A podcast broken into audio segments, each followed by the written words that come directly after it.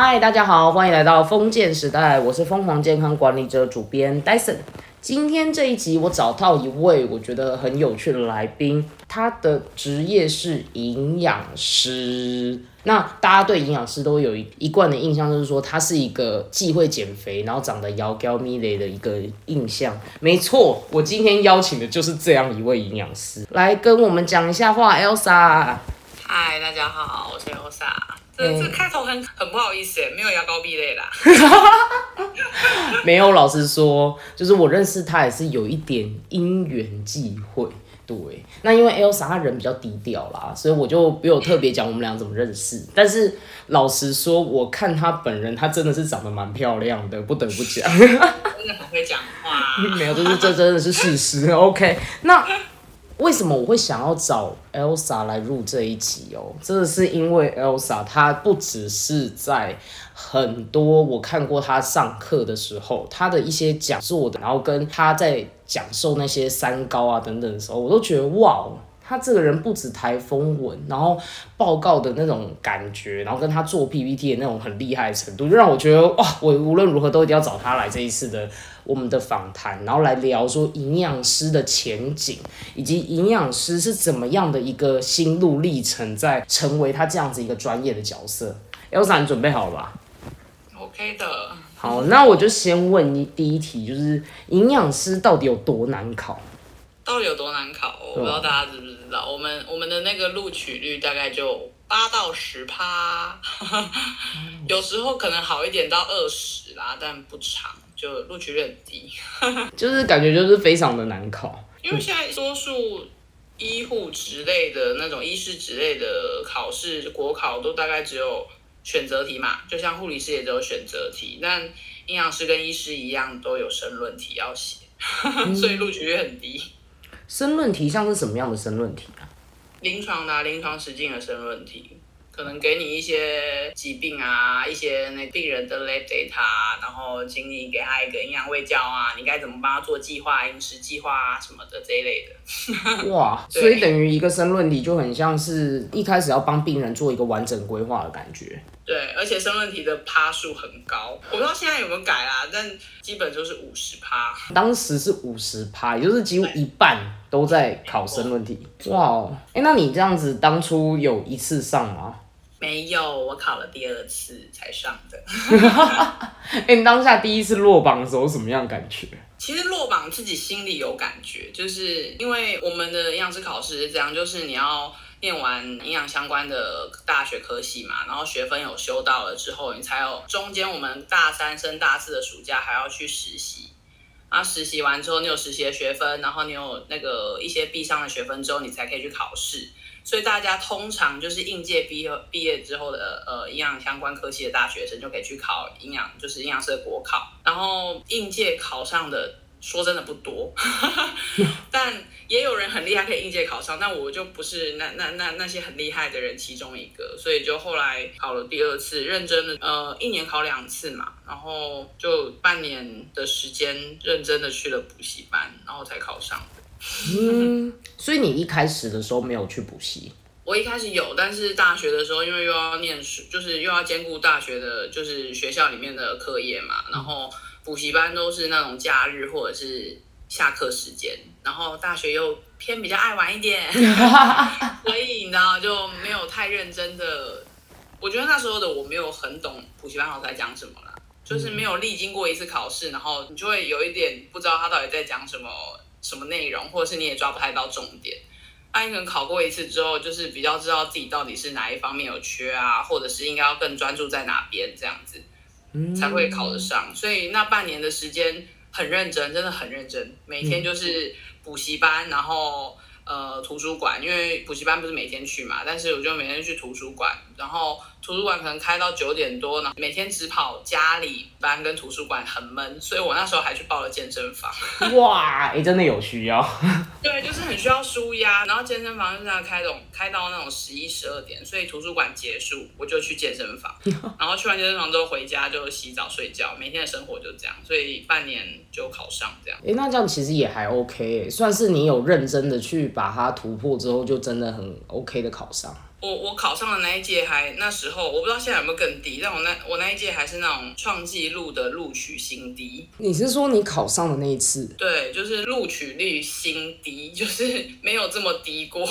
哇塞，那你还考上？对，然后那时候就自己也想说，哈，有有这种事哦，就是录取率新低这样子。但后来现在看回去，又觉得啊，那时候很认真，应该要有的报偿。我那时候没考上的时候。回去看那些没考上的题目，想说当初到底在写什么这样。但是没考上的时候，就是觉得对营养师就是考起来不容易，所以我才会没上，因为我没有太认真这样。就是让自己转念的那种心态这样。那是真的真的。哎，对了啊，我想问一下，所以你当初在考那时候第一次落榜的时候，你家人们怎么感觉？我跟你说，其实我。家人超级，应该是我爸跟我妈妈，就是我爸超级反对，他就直接说你不要再考了，叫我直接去工作。可是你们没有来的话，你要怎么去工作？他很不支持我，他就觉得没有一定要拿到这张来，就是去做别的，就叫我不要再当当营养师这个这一件事情这样。嗯，对，所以其实我的家人就是我我爸爸是很反对的。我考第二次的时候，如果我没有我妈妈支持，还是。Support 我就是我可能就会没有办法考第二次，这么辛苦，录取率这么低，然后我爸会觉得那个薪水不值得。那我方便问一下，薪水到底落落点在哪？哎，真的是很难跟你说，因为因为营养师有很多个地方都有嘛，嗯，就医院啊、学校啊什么的，其实差很大啦。但是我爸可能是听到刚开始入行的那种薪水，可能三万出那一种，他就觉得他。一个录取率就是考成这样，然后他又花钱让我去补习，然后我考的那么辛苦，然后才才这个薪水。他说他没有来的人，现在在外面工作，薪水都比我高，为什么要考这张照？没有，应该是说我们这种医疗界专业职都是这样子。对啊，就是你就算有那张照，其实薪水还是并没有想象中那么可观呐。没错，对，那只是因为说我们担任的是医疗体系里面的专业人员，所以我们一定要有这张照。但是薪水跟专业人士应该只有医师比较高而已吧？真的，护理师也很高啊。护理师算吗？哎，我们好像都是用奖金加成上去的。我觉得好像差不多都这样。哎，那我有点好奇，你第一次的成绩啊，是差很多吗？还是其实差一点就考上了？也没有差很多，其实差一点啊。哇，哎，那你算有慧根呢？就哎，可是你知道差一点，其实心里会就是会觉得很哦。对，所以所以我才会觉得我好像应该可以考第二次，应该就会上。但是那时候又你知道，就是又在那种爸爸给的压力下，跟就是自己心里内心在挣扎。因为我其实也蛮怕，就是如果我第二次没上，嗯，该怎么办？你知道这样就是半年又过去，然后。就是有上的同学，当然人家已经出去工作啦，然后或者是人家没有想考营养师的同学，人家早就在工作了。然后你看你的经验就晚了人家多少年？对你这么一讲，真的是完全讲中很多考生的那种心声呢。就是好，假设如果我这一次我想要力拼一搏，我再一次再一次，但是如果真的没有考上的时候，那种内心的煎熬，真的不知道该怎么说哎。对，所以其实现在想，我也很感谢我爸啦，因为然有时候就是需要人家激励，就是如果大家都太 support 我，然后或者是大家都很支持我，爱与鼓励这样，我可能就是不会这么的努力，就是你可能还是会有点松散。对，那当下就是有一种我想要赢给我爸看那种感觉，嗯，有一种你很想要争一口气。对，就是。谁跟你说我考不上？还是我就是再考第二次我就会上了？第一次只是运气不好这样。对，真的，我当下就是有一种要要证明给他看，所以我才这么努力啊！什么补习班、家里图书馆这样健身房跑。哎，那我好奇哦，你在后来的这个准备啊？那我有点好奇，说你你还记得你那个时候回忆起来，你的准备的过程大概是有准备哪些方向，或者是你是如何准备的？哎，可是我觉得就是其实大家的方法不一样。那我可以跟大家说我的方法，就是我念书的方式，但是不，我觉得不一定适用于每个人。我自己现在也是保持这种观念，像我可能跟一些实习生啊、学弟妹们讲，我也是这样说啦。我是觉得每个人要找出自己就是念书方法，嗯，然后像我自己的方法就是，我很喜欢用写的，就是我不喜欢只是单用看的，就是看过文字啊、念过啊，或者是听老师讲过那种，对我来说都没有什么，就是没有什么印象，嗯，但是我很爱用写出来的，所以我笔记做的超级精美。就是到现在我都还自己留着的那一种，就是那种打开会觉得天哪，我当初怎么可以写成这样？而且我不是只是用就是说白纸黑字哦，我就是那种各种颜色的笔啊，然后各种标记啊，然后画起来啊什么的。但当然只有我自己看得懂我自己在标什么。嗯，但是你现在回去翻那些东西，就会觉得我当初真的是超级无敌认真，本来就该考上这样。真的，但是这这是我的念书方式啊，因为我从以前不管是高中国中的时候，我都喜欢做笔记。笔记是那种做到我爸说你，我觉得你浪费很多时间在做笔记，但是我觉得那个是我自己的念书方式，就是我花很多时间做笔记，然后当然也会回去看，但是我觉得你在做笔记的过程中，其实就已经有印象，然后你再回去找的时候就翻很快，就是你也知道，就是要找题目或者是哪里有错的时候，你回去翻那一些参考书的时候。有时候没有这么容易，但是你做过你自己的笔记，你会非常有印象。我都翻超快的，我自己的笔记写在哪里我都知道，可以找出一个自己念书的方式，可能对于考上营养师或者考任何考试都比较帮助。哎，老实说，我这边想要补充，因为像 Elsa 她在读书嘛，然后呢，她那时候选择方式用笔记，然后像我自己本身念书，我会大概先略看过一次，就是全部的东西大家先略看过一次之后，就会去抓住说哪些东西是它的重。然后我听过有人的方法是，他们会先做一次考题，就是全部做完之后，把考题里面会考的重点抓出来，然后再画在课本上面，就是他反过来玩呐。我觉得这是一个很念很聪明的念书。对，通常很多人会这样做。然后我自己的话，我自己的话是先略看过一次之后，我也会像 Elsa 一样，然后把笔记，然后一一个一个的我自己觉得的重点融汇成我自己理解那个课本的方式写下来。因为发现说这样子的话，你重新在整理记忆这些东西的时候，你后面你真的重新在阅读这些事情的时候，会看得很快。然后我刚刚讲的另外一招，那种是那种真的很会考试的，他们就真的专门考试，题目拿出来先写再说。我觉得那比较偏向你准备一张，比如说小证照的时候，你当然可以这样做嗯嗯嗯嗯，对。对，但是如果你是考一个大证照。当然，题目还是要写，但是基本的功，如果你没有的话，你写那题目可能也是硬背而已啊。我觉得他们可以这样做，会不会是因为他们上课的时候那种专心听的程度？因为有时候对，因为当你心无旁骛，你真的很专心在上课的时候，其实你会记得老师讲的一些东西。是啊，因为像我以前某几科，我的确是这样，但只限某几科。啊，你是只限某几科，我是只限某个年纪。我觉得年纪越来随着年纪在增长，就是我觉得专专注度可能没有像小时候这么认真。哦，这倒也是真的。念念书的时候，然后老师上课很专心，然后甚至还可以回老师问题，说老师你这里是不是写错这样。那到了大学，你知道，就是一种就是年纪大了，然后可能看没多久就有一种很分散的感觉，很分心的感觉。对，我觉得年纪也有差。对啊，而且我现在都在看啊，大家就考生们啊在考试，然后他们他们感觉真的很辛苦，因为他们现在已经不只是考我们以前选择题那么简单，他们很多东西都是很复杂化的。我都在想说，哇塞，那不知道我小朋友以后要怎么样来读书比较合适。我也没有，但我觉得那是因为现在实就是我觉得现在考题也很厉害了，不会像以前就是一些真的是考古题。但是现在的题目多数都很融入时事，对对对对，所以要去收集一些网，不管是网络啊、新闻啊，还是现在线上的一些新知，其实蛮重要的。不管是考试或生活都是，就是有点像是现在很需要，就是真的是不停的吸收新知啦。你不能够说你现在这一刻起，你离开学校，你就什么都好像可以不用管的，对啊。哎，那想到你营养师啊，就是在做这份工作的时候，你们会大概会做哪些事情？大概会做哪一些事哦？嗯，像我，因为我在医院跟学校待过，就是国小团膳的那一种，然后大概做哪些事？如果是。在学校国小团膳里面，就是不知道大家有没有听过什么营养午餐？有。现在小孩对，就是一定会有营养午餐这个选择，家长们应该都知道，就是看你要不要让小孩吃学校的餐。那如果吃学校的餐，就是营养午餐嘛。那营养午餐就是其实那些菜单都是营养师设计的，然后千万不要说它难吃，拜托。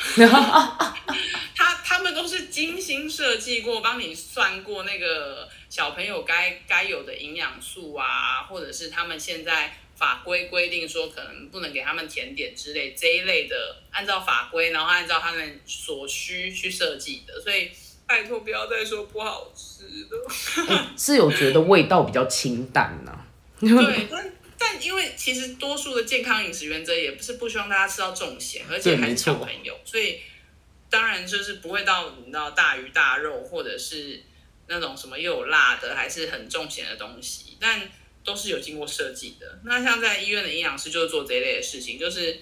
当然就是开菜单嘛，就是帮小朋友设计餐点，然后就会出一个月的菜单。那学校的营养师会比较辛苦的，另外一点是因为他们还要自己验收。他们连采购这些，他们也都是他们自己要去算那个量，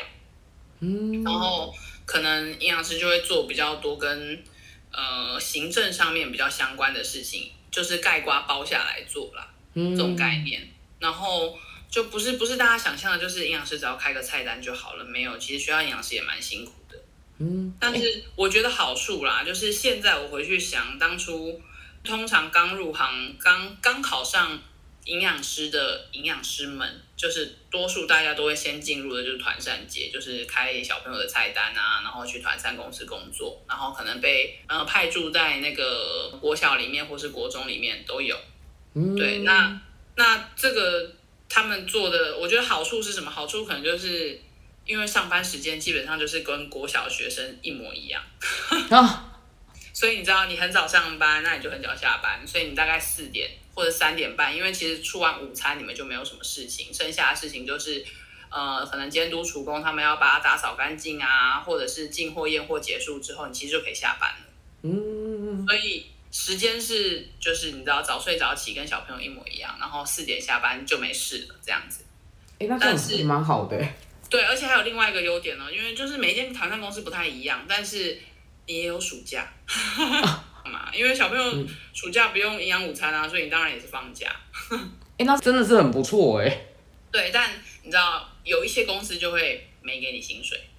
哦，那有一些公司可能给你薪水，但是就会要你去本厂，就是我们的团战公司的总公司去上班，固定去那边，暑假去那边上下班打卡这样子。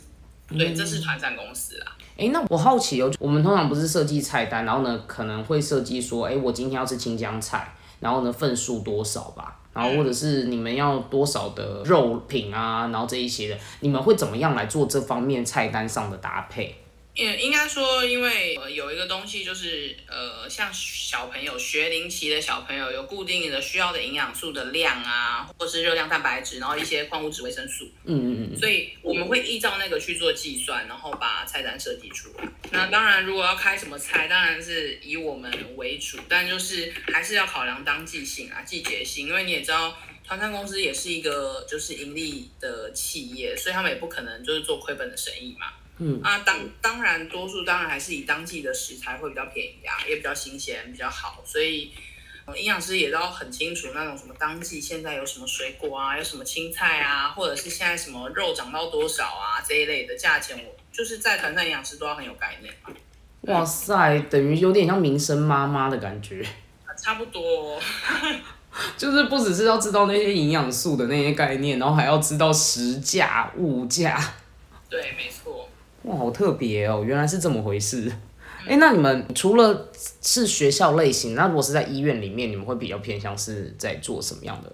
医院就会分两个区域，就是医院有我们叫团膳营养师或是公膳营养师，嗯，那另外一个就是临床营养师，嗯，那像团膳、公膳营养师就是呃做的事情其实跟学校营养师差不多，但就是呃你当然你设计的菜单是给病人的，嗯嗯、是在医院供的，然后你可能要处理的也有厨工的问题、厨师的问题，或者是呃，你当然也要计算你要用的量是多少，你也要去注意时价，只是可能在医院你不需要真的这么亲自去验货这件事，嗯 会有一些行政人员可以协助你，主管师、管理师这一类的可以帮助你。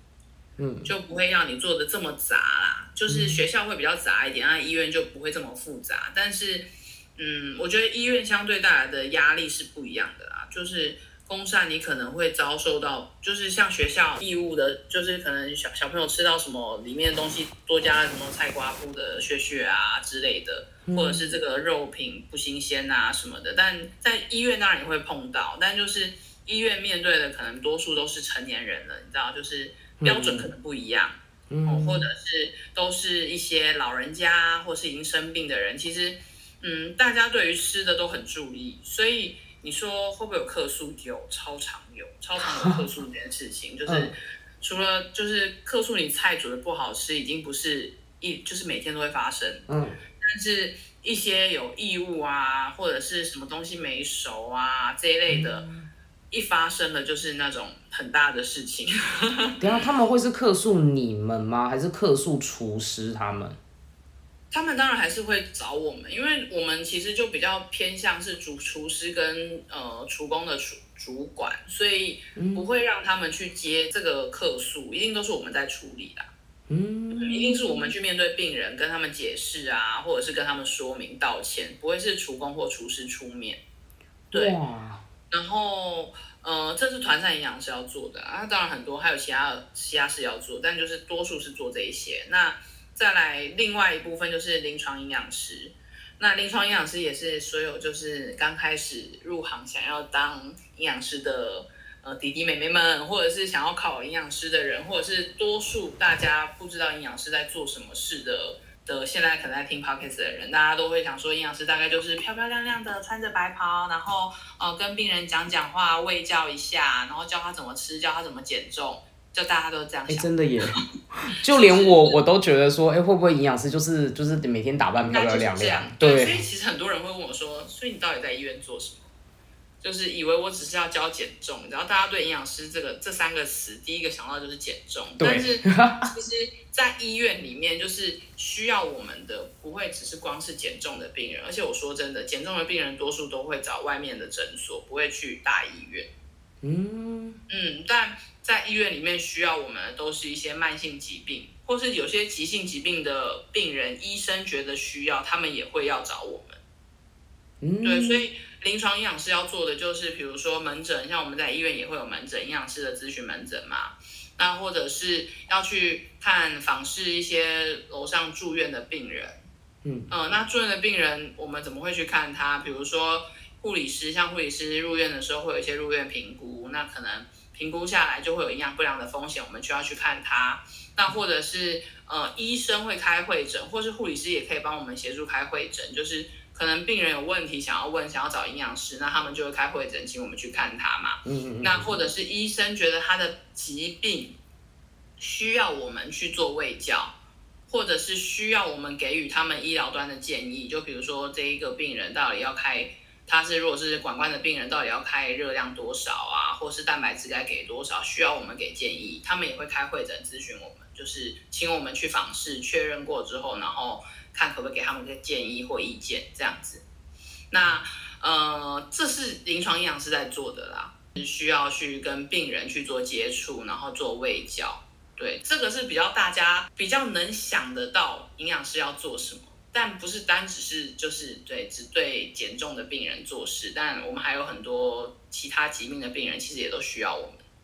像我觉得真的是很包罗万象，因为等于就是说，任何的你们会变成说特别专攻于某个疾病在深入探讨吗？然后呢，比较专攻哪一块？就是营养师可能比较专攻肾脏病，或者是营养师比较专攻糖尿病或什么的，还是说其实你们就是统瓜，像护理师一样，什么都要照顾了啦？我们其实什么都要照顾，哎，嗯，但是。在医院里面最常、最常需要我们的，不外乎就是刚刚说的糖尿病跟肾脏病。那当然一些肠胃道的疾病，因为肠胃道就是关乎于吃东西嘛，所以肠胃道疾病也很常需要我们。嗯嗯嗯嗯。对，但是呃，糖尿病跟肾脏病是最常的啦，因为这些慢性疾病其实如果饮食控制的好的情况下，其实就不需要。有太多的药物介入啊，或者是医生的呃药用药可以做调整，或者是甚至他可以不用去洗肾，所以我都跟病我都跟我的病人讲啦，就是比如说一些慢性疾病被转介过来给我的，或者是会诊去看的时候，我都跟病人说，真的要好好听我讲话，因为有些病人会有一点点不耐烦，我会觉得有什么好听的，就是他吃东西就是这样啊，然后为什么医生要硬逼他来？看我们的门诊啊，这样子什么的。但我都会跟我的病人讲说，我跟你说，你今天可以来看我，或是可以被我看到，表示医生觉得你还可以靠饮食做控制，不是要帮你调药，或是再帮你把药加上去，甚至要把你抓去洗肾。对，如果能控制的好，把我这一关控制的好，你不会走到那个阶段。嗯，对他们就会比较愿意要听，你知道吗？就是不然有些病人来就是都会很无奈，然后就说我也不知道为什么医生要叫我来看你这样子。哎，对耶，因为有些人好像会觉得说，好像看了营养师，我还我的病不就还是这样，我就已经生病了，会比较好吗？对，或者是他们会觉得很痛苦，因为有些像肾脏病的病人好了，多数真的肾功能有问题的病人，其实肉就吃很多或者吃很重咸啦。那他们他们其实也知道该。就是可能要调整他自己的口味，或者是调整他的吃肉，不要吃到这么多这样子。但是就会有一点抵耐，你知道，就是有点不太愿意接受他要做这样的饮食改变，所以要来的时候都很痛苦。因为多数我不知道，就是你会不会也觉得营养师就是常会告诉大家说不要吃什么东西？嗯，好像有一点。但是，对对对，但是。我们其实希望给大家的感觉，或者是从以前我被教导啦，就是不管是我的老师或者是我的学姐们跟我，呃，我们这样子教导下来，其实我们希望给病人的不是只是告诉他说不能吃什么，而是还可以吃什么。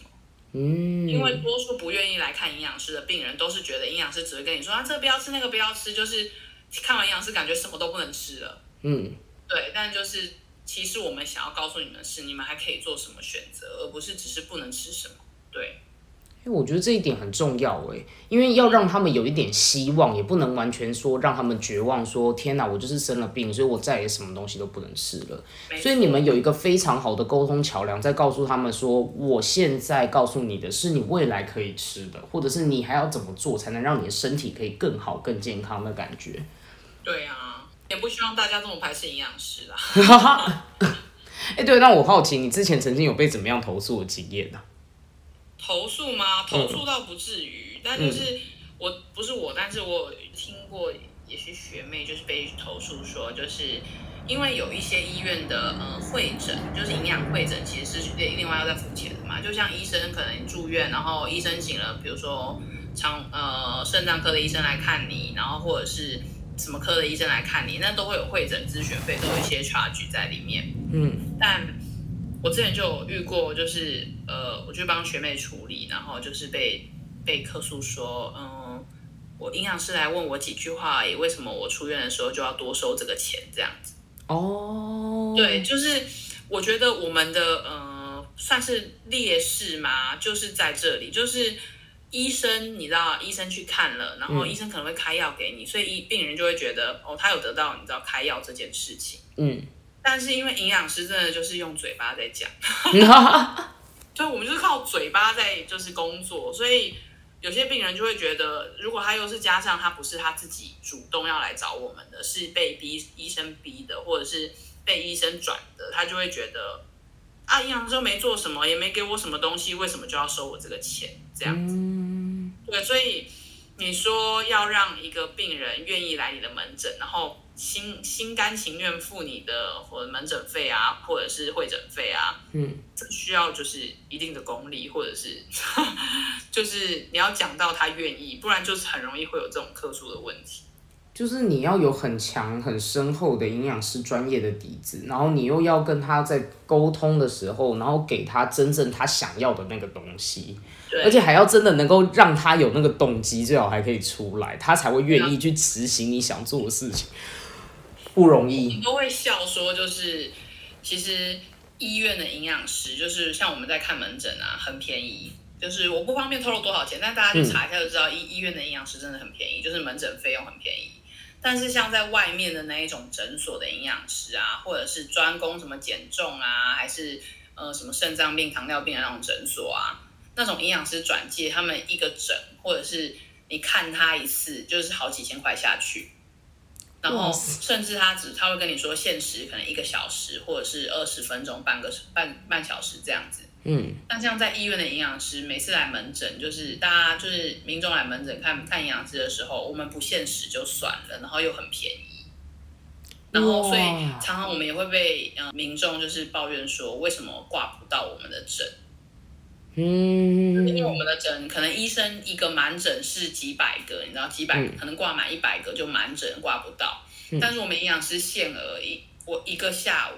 嗯。如果能看到十个，我们限额十个六个就已经很多了，因为一个病人通常都要看半个小时以上，然后哇，那这样子等于对。时间都被对对对，所以我们不可能像医生，就是跟你，你知道，大家应该都看去都去看过医生，就是讲个十分钟，大概就算很长了，然后就会请你哦，那我们就这样子，然后开个药给你。但是营养师是，你知道，用时间去跟你换取，就是 我要教给你的东西，因为我跟你教教授的东西不可能十分钟或两分钟就讲得完，嗯一定是至少半个小时、二十分钟以上。嗯，对，所以啊，辛苦钱啊。天哪，我觉得这根本就是用时间在拼搏人家的认同跟信任感欸没错，我的妈呀！就是如果听到有些病人跟你说啊，你你都没有给我什么东西的时候，我就是会觉得，哎，我刚刚跟你讲了半个小时呢，真的会你还想要从很火大。我这里拿到什么东西？因为有些病人就会觉得他要带个胃教单张回去啊，哦，或者是我是不是也可以开个减肥药给他、啊、这样子？但是在我啦，我自己职业就是这几年来来，我我其实没有这么喜欢给胃教单张。或者是给一些本子给他们看啊什么的，因为其实病人会来看营养师已经很焦虑了，或者是呃他们其实自己也网络上查过资讯，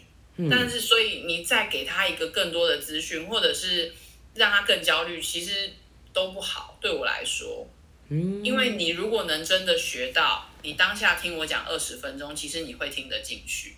嗯而不需要再拿一张纸回家看，然后看了之后，可能如果我没有讲到这个给你的话，你会不会很紧张？说，哎，那这个营养师没有讲，但是味道在那上面有写，那是不是我也会有这个问题，还是怎么样的？对，但不是，就其实实际上就是，如果你真的能够专心的听营养师讲话，这些都是很重要的日月精华了啦。真的啊，就是你你能听，你能吸收，当下就可以，而不需要再回去重新阅读。嗯，对。哎、那我好奇，你像你自己这样医院啊、驻驻场啊这些都待过的话，你自己比较建议就是说，大家营养师们来讲，可以往哪方面会比较合适？我觉得，因为其实不是说比较合适，是应该说你要清楚知道你自己喜欢什么。嗯，因为像我也有朋友是毕业考上之后，然后就一直待在国小团上，他们做的很开心，哇哦，就是他很喜欢他那样的生活，因为他觉得他早睡早起，然后又早下班，他他觉得他四点下班，然后如果九点十点睡觉，他还有半天以上的时间是他自己的时间。嗯嗯，对，所以他喜欢他那样的生活，然后也觉得面对小朋友他是快乐的，他觉得压力不会这么大。嗯，但像自己本身就是喜欢在医院的，就是呃，我喜欢跟病人的互动，你可以看到你帮助到他什么东西。嗯，你会有 feedback 啊，就是哦，可能他因为经过你的胃教，他饮食做了调整，然后他原本血糖是控制不好，但是这次回来可能控制很好，然后医生甚至帮他减药了，哦，这都有可能。但这是我想看到的，或者是这是我喜欢的，然后我也喜欢跟病人互动，对，但呃，每个人喜欢想要的不太一样，所以我会觉得没有没有哪边比较好，嗯，但就是看你自己想要什么，什么样的工作场所，什么样的工作内容。嗯哎、我非常喜欢你这句话、哎，就是这真一整个串下来，其实都在讲说，我们一个人我们要怎么样去知道自己喜不喜欢这样子的环境或工作方式，其实就是你的个性有没有去符合你的环境，其实我觉得还蛮重要的啦。那我很好奇哦，营养师这个行业，你自己现在这样子走了这么多年，你觉得你喜欢吗？我自己喜欢啊，但呃，你说 CP 值高不高的话，不高，不高，我只能说不高，就是很多，就像比如说我们在病房间也会遇到护理师，或者是你也会遇到不同职类的医师人员，就是大家可能也会觉得、哦、我们是不是薪水也很高啊，或者是感觉没做什么事，但其实真的没有。然后因为我们我们假日你知道很辛苦，我们假日还要值班哦。嗯，然后就我们也是轮值人员，然后大家就会想说啊，假日有什么好值班？营养师有要做什么吗？假日也要看病人哦。我说不是啊，你有想过在医院的病人，他们一到天都有饭可以吃哎，他们不是不是假日就不供餐。大家如果有家人住过医院，或是家人朋友住过医院，或自己有去住过医院，就知道。没有什么，应该不会有护理师或者是医生跟你说哦，假日就要你自己出去买哦，这样子没有啊，医院都可以供餐给你，连台风天都要。哦，对，所以就没有放台风假这件事了。对，我们是没有放台风假这件事的，嗯，就是需要出来轮值。台风天甚至更忙哦，哦，或者是过年的时候也很忙哦。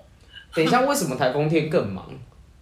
因为大家没办法去医院外面的地方买东西吃啊。哦，了解，所以大家全部都订医院的餐，就会订医院的餐啊。因为外面餐厅一定大家都台风假没开啊，或者是风雨这么大没人敢出医院啊。嗯。那此时我们的餐量就一定会暴增，而且我们才很忙。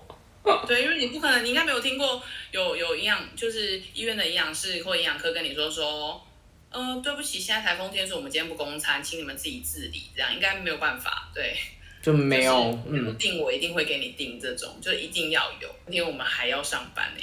嗯，我突然觉得营营养师其实也蛮甘苦的。对啊，很甘苦啊，就是做了很多大家不知道的事情。嗨，大家听完这一集的内容，有没有觉得营养师真的比想象中的还甘苦，而且有点不大一样？如果在医院里面，他们也不一定是像医生或者是护理师那样这么受到关注。那如果是在学校里面，他们也相对不是那么的被在意到。但是呢，他们是默默的建构就是健康饮食意识的一个很重要的桥梁。那这也是他们的价值所在，用自己同理的沟通技巧，以及专业的营养饮食基底，来让皮皮的病人，还有一些皮皮的学生们，有机会可以享受到健康的餐食。而且重点来喽，他们算是如此默默打拼的一群，却还是怎么有够难考？对，几乎录取率是怎么一年比一年还要低。所以我觉得真的是辛苦你们了。听完这一集，不知道有没有学弟妹们？如果说有想要入行的话，会不会突然被吓到往后退好几步。？OK，这一集的内容啊，带着大家主要是听到关于营养师这个行业，其实在于就是医院以及学校不同的机构里面，他们在工作时候的样貌大概是怎么样，然后也带到了就是 Elsa 自己一路以来在考试的时候的一些心路历程跟准备的状态。那下一集的话，我听听众朋友们谋福利，就是在于说怎么样来健康的饮食，怎么样可以让我们吃了还可以减肥。肥我知道大家对于这一块不知道为什么呃迷之有兴趣，只要是跟减肥有关系的话，就一窝蜂很多年轻的男女都哎好想知道，尤其是少女们。对，那下一集你们就有听服了啊，你们就会知道说，哎，原来我们这些专业人士其实是怎么样在平日的生活当中就能一点一滴的累积健康饮食跟瘦身的概念，是不一定一定要吃药就可以瘦了啦。OK。那有兴趣的朋友们，